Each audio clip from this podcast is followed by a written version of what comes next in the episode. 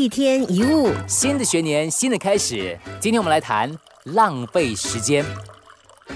什么是浪费时间？很难定义嘛，对不对？陪小孩玩算不算浪费时间？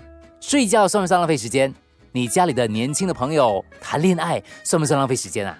时间它不能存起来，所有的时间都是拿来花的，所以关键应该是花的值不值得，有没有意义。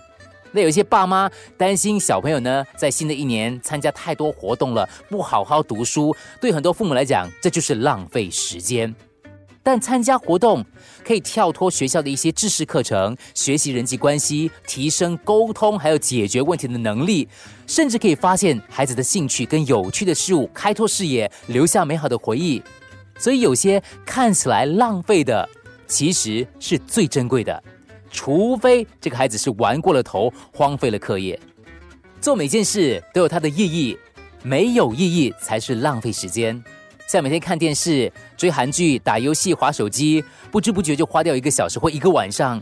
虽然你没有浪费1分1秒，可是日复一日，一遍又一遍，它很可能就变成浪费时间。你的时间花在哪儿，你的成就就在哪儿。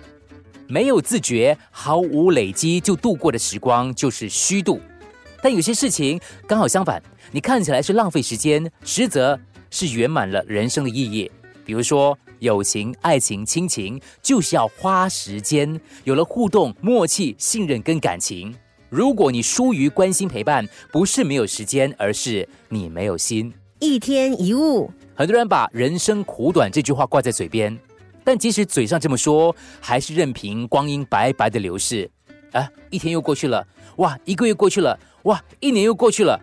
时间是生命当中最公平的一件事，而在每个人手里的价值却不同。你拿时间来做什么，就决定你会有怎么样的人生。一天一物。